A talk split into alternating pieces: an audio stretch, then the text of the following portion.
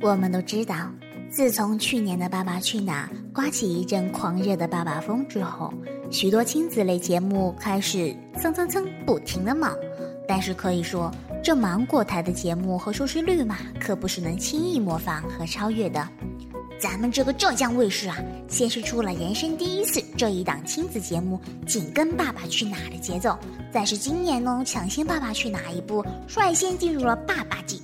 就在四月二十四号，也就是刚刚过去的上个星期四，推出了一档明星亲子类真人秀节目，《爸爸回来了》。当然，在这优米要小小吐槽一下，没错，这档也是从韩国引进的节目，但是必须要澄清，请各种无脑喷不要再黑咱大周卫了。这档节目真的不是抄袭《爸爸去哪儿》，官方已经发出声明，《爸爸回来了》是和韩国 KBS 真人秀节目《超人回来了》联合制作的。相信很多人都知道，包括大家非常熟悉并且喜爱的《我是歌手》《爸爸去哪儿》，都是从韩国买回的版权。以及四川卫视的《两天一夜》，还有芒果台最新推出的《花儿与少年》，购买韩综版权成为了中国各大卫视的新潮流，热门节目都遭遇疯抢。但最让我气愤的是，所有韩综迷，包括我自己最喜欢的《Running Man》这档节目，也确定为今年将会出中国版，在浙江卫视上线。我只想说。中国电视界的人才们，你们没点创新能力可还行？如果这样发展下去，韩国各类热火的综艺节目，像《我们结婚了》、人气歌谣、无限挑战，甚至多年以前就已经在中国爆火的《X Man》、情书等等，都会出现中国版。那请问，咱们中国还有什么综艺节目是自己的呢？不光花了钱买版权捧了别人的创意，又在自家竞争打得你死我活，中国大陆的综艺之路难道只能沦落到如此被动的地步吗？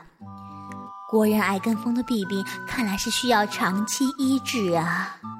我想这时候天上定会飘下五个字：要不能停啊！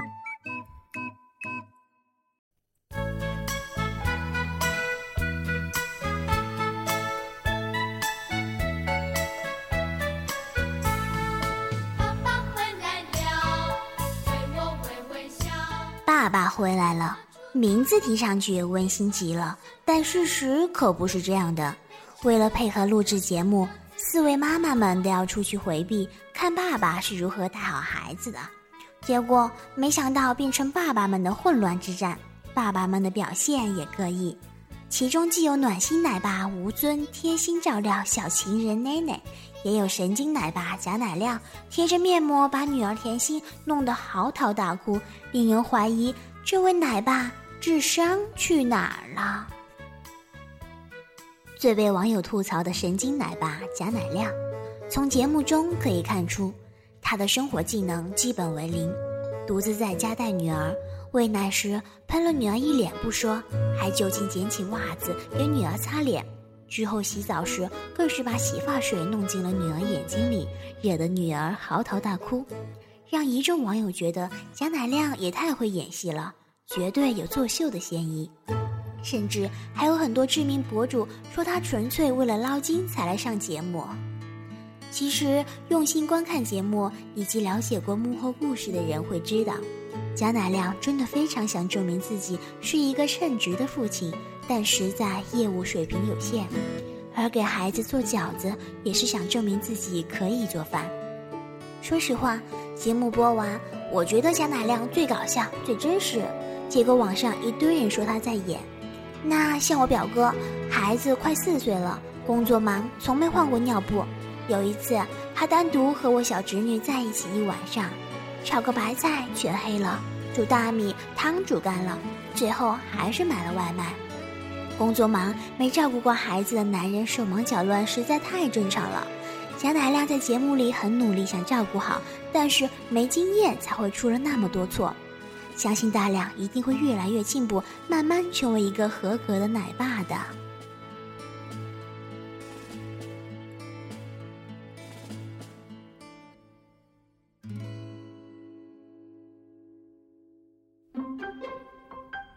比较难得的是，花美男老爸吴尊看起来十指不沾阳春水，但对女儿奈奈却非常贴心，不但会做美味的鸡翅，还会提醒她不要多吃糖豆，甚至连女儿不良坐姿都及时纠正。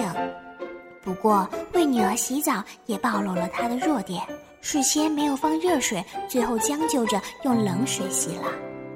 体操老爸李小鹏和华裔老板王中磊戏份偏少，但对孩子们也是束手无策。李小鹏可能不习惯上综艺节目，全程不自然，煮饺子时掰着手指头数个数，而王中磊则本身就是大忙人。尽管老婆走时叮嘱了不能吃外卖，但最后还是没能下厨为儿子做一顿饭。当发现儿子居然不能在陌生酒店独处时，这位大 boss 露出了无奈之色。但我们还是可以看出他对孩子之间用行动表现出的爱。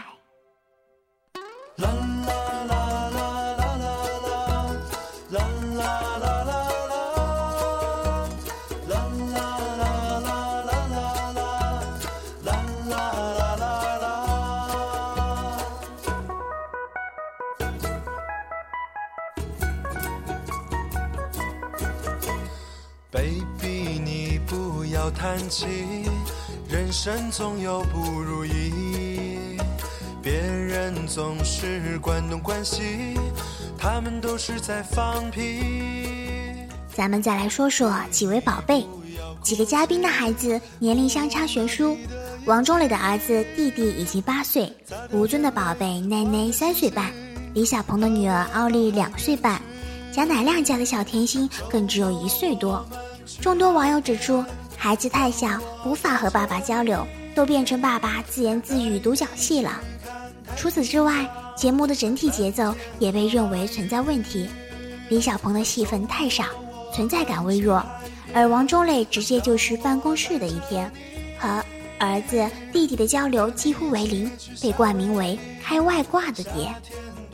并且有很多网友指出，《爸爸回家了》第一期的硬伤实在太多。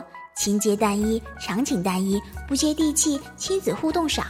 首先，四个家庭毫无交集，四个孩子不在一起，使得靠互动激发孩子灵性的特质就没了。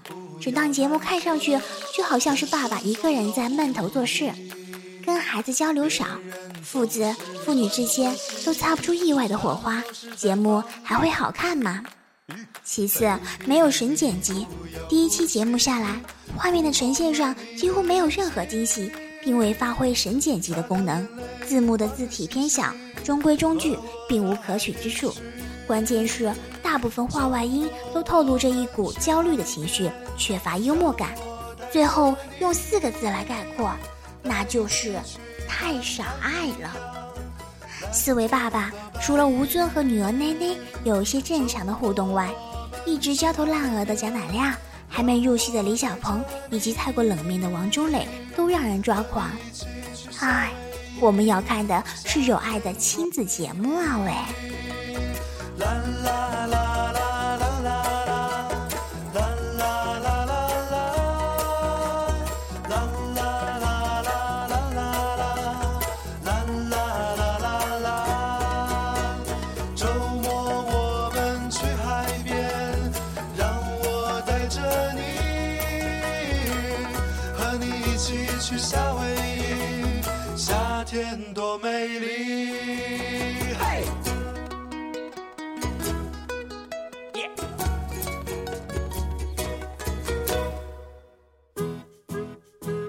爸爸去哪儿？明星们的家都不是重点，扫一扫就过去了。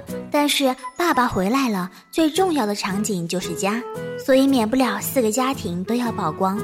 反正网友们是都惊呆了，四位爸爸都住着超大、超舒服、超奢华的豪宅。文莱王子吴尊更是住在独栋奢华别墅里，开的那辆自家购物车尽显土豪风范。而王中磊在泉州住的套房酒店也是一般人消费不起的。当然，最洋气的还是吴尊家和李小鹏家，说的都是英语。网友说，这两家一开口就知道什么是高大上了。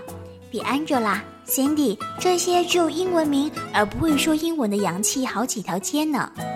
尽管题材十分新颖，但在没情节、没故事、没游戏、没互动的整体节奏之下，网友仍然很不留情的吐槽节目是豪宅、豪车、双语教育、小老板继承者生活流水记录。节目中两处亲子洗澡的镜头引发最大争议。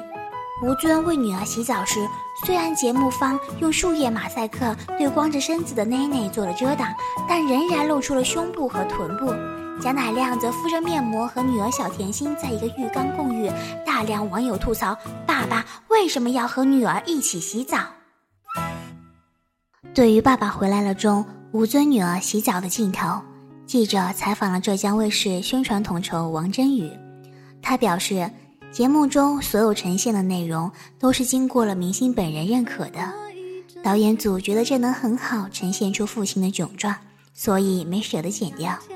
不过，面对播出后网友们的质疑，王真宇回应，导演组充分听取意见，在重播中剪掉镜头，之后拍摄也会规避。吴尊也通过经纪人回应。没有想过太多，只是自然流露的父女情。拍摄前有知会节目组，节目组答应会用马赛克遮一下。不过网友认为全部镜头应该删除，我也尊重大家意见。那么抛开洗澡镜头本身不谈，妇女洗澡这件事到底合适不合适？之前李嘉欣也曾经在微博晒图，发布自己穿着比基尼与儿子共浴的照片。同样引起网络热议，有网友调侃：“洗澡也穿衣服，真不敬业。”他后来解释：“我怕不穿比基尼会影响他心理健康，如果是爸爸会好些，毕竟男女有别，这个举动已经很亲密了，真的不可以再多。”而歌神张学友此前在做客吴君如的一档节目时，称赞女儿小时候会和他一起洗澡。然后跟女儿解释男女性别之分，还直言他甚至在女儿面前小便，让女儿知道男生就是长这样。很多教育专家及育儿书中都专门提到过，应该让幼小的女儿和父亲一起洗澡，这样可以帮助孩子知道男女有别的道理。也正因如此，幼儿园的洗手间不分男女，当小朋友发现男女。上厕所的方式不一样时，老师可以马上指出，因为你们性别不一样，所以上厕所的方式也就不一样。在这一问题上，专家们有相对一致的观点：幼儿的好奇心是最强烈的，与其扭捏和遮掩，不如大方来个亲子浴，并正确回答他们关于两性的问题的提问。这本身就是一个极佳的性教育的方式。当然，这中间也要注意一个度的问题。一般而言，在三岁之前，孩子没有明显的性别意识，共浴可以消除孩子关于两性的神秘感；但三岁之后，孩子逐渐有了性别意识，再过度裸露就不合适了。爸爸回来了，因为首期基本上的定调是还不会做爸爸的爸爸，孩子们没有互动，甚至。贾乃亮的孩子还不会说话，在圆椅上和爸爸没有交流。未来节目能否好看，要打一个问号。最严肃的问题来了：第一期给网友留下印象大都是 “What is Daddy？” 面对不会做饭的爸爸、只忙工作的爸爸、不会喂奶的爸爸，以及太帅气的爸爸，哦，生活好艰难，成长需慢慢煎熬。有网友吐槽说：“以后会不会还有爸爸从哪儿回来了？爸爸回来又去哪儿了？会不会直到最后变成全国人民不黑韩寒了，开始全体研究爸爸？我的天，What is Daddy？”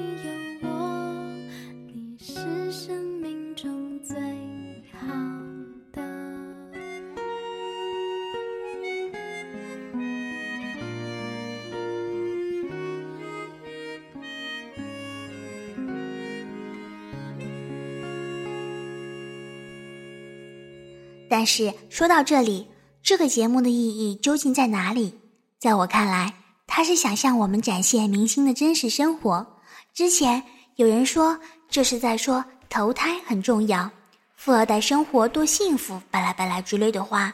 其实我刚看完也跟室友说过类似的话，可是身边有朋友反问我，为什么你不能说这是为了激励我们像他们的父母一样努力呢？王中磊是白手起家，李小鹏自己奋斗成为世界冠军，吴尊是富二代，可他曾经是国家队篮球队员，和姚明切磋过，十六岁去澳洲读书，拿到工商管理学位，并且自己开了健身房，这就体现了人与人的不同。大家都看同一个节目，可是思考的点却不一样。